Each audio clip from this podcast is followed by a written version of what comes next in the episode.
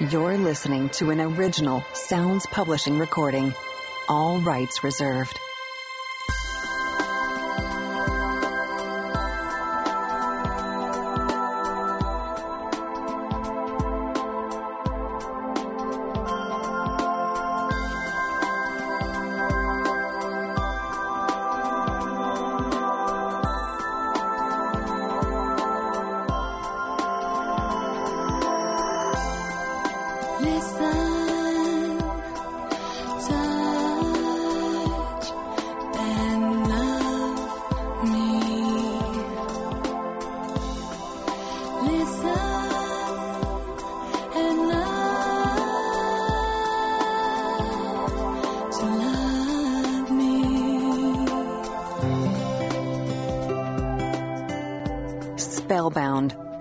Walking up to me at the bar in Los Angeles, this fantasy with wild dark hair, ass kicking heels leading up to round hips and a curvy ass, and lovely breasts tossed about in a deep V cut silk top, opened her luscious mouth and said, I don't really see what all the fuss over you is about.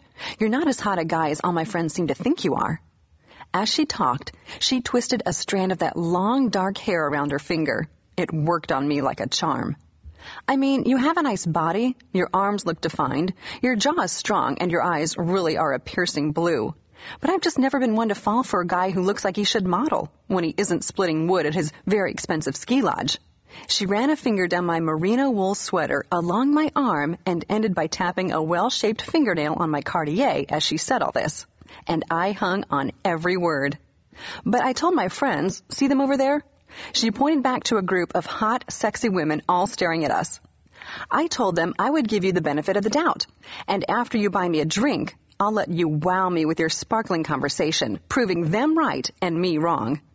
Pardon? was all I managed, but at least it sounded more cultured than, huh? So much for sparkling wit. A dirty martini, is how she responded. Then she turned me around physically and pushed me towards the bar with a little finger wave and a pointed look at her own watch. You may be wondering what I did. Well, I went and bought her a dirty martini. What else was I supposed to do? Intense and possibly a little crazy, she was also so incredibly sexy and clearly aggressive, intelligent, and not afraid to get what she wants. It is very difficult to find that combination. It is nearly impossible to do so in a bar. It is a billion times a billion to one to do so in a bar in Los Angeles. Yet, here she was. There was no way I was going to let this opportunity slip away. I asked the bartender for a shot of something to clear my head. He asked me what I had in mind.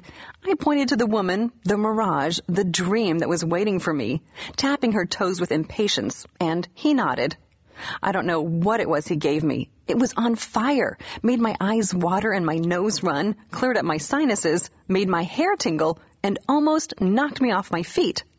Asking for a beer chaser, I got her a dirty martini and walked back to where she stood. In that wild, hectic bar crowd, she was like an oasis. People parted to make way for me as I walked back to her. She really had this amazingly magical effect. Up close, I could see that her eyes were a muddy green. Her hair had streaks of light mixed in with the velvety blackness of it, and that she was wearing a lace and silk camisole under her top, letting her breasts sway freely.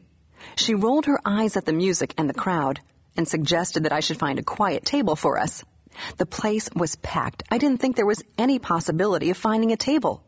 But the look on her face and the way her body vibrated just standing there made it clear I should do my damnedest. I went to the quietest corner in the place and bought the table from the guy and girl sitting there. The girl was pissed, but clearly he felt that my $100 bill was worth more to him than her happiness that evening. I escorted this bewitching beauty to the table, pulled out her chair for her, then sat down, holding my breath to see what next impossible task she would set in my way. She took a sip, licked those incredible lips again, and then just sat there, watching me, and obviously waiting. She made me really nervous, and I was having a tough time thinking it all around her. Finally, it dawned on me that I was meant to wow her with my conversation, and that if I didn't begin soon, I'd be sitting at my $100 table all alone, kicking the shit out of myself. So I began. In French. See, I'm from southern France, and my family owns a winery or two. I live part of the time in France and part of the time wherever I feel. And at the moment, I was feeling like living in Southern California. I was actually doing some work checking out the California wine areas and had decided to enjoy a little bit of Hollywood while I was on the West Coast. Since I wasn't able to think straight and have an intelligent and witty conversation in English, what with all the blood in my body having abandoned my brain, I resorted to French. It wasn't particularly witty, but I was hoping she didn't speak the language and would just fall for the whole foreign thing. She had, of course, lived in Paris for four years as a fashion designer and was fluent. I thought I was screwed. But I guess I had impressed her simply by being able to understand her, follow her directions, and speak more than one language, even if the gist of what I was saying wasn't particularly inspired. After that evening and every evening of my two week stay in Los Angeles, we have discovered we have more in common than pure animal physical attraction. I am not only always hot for her body, I am absolutely hot for her brain, and she's coming with me to my family estate to meet my parents. I don't know what was in the shot I drank, but I think it was a love potion because I'm totally spellbound.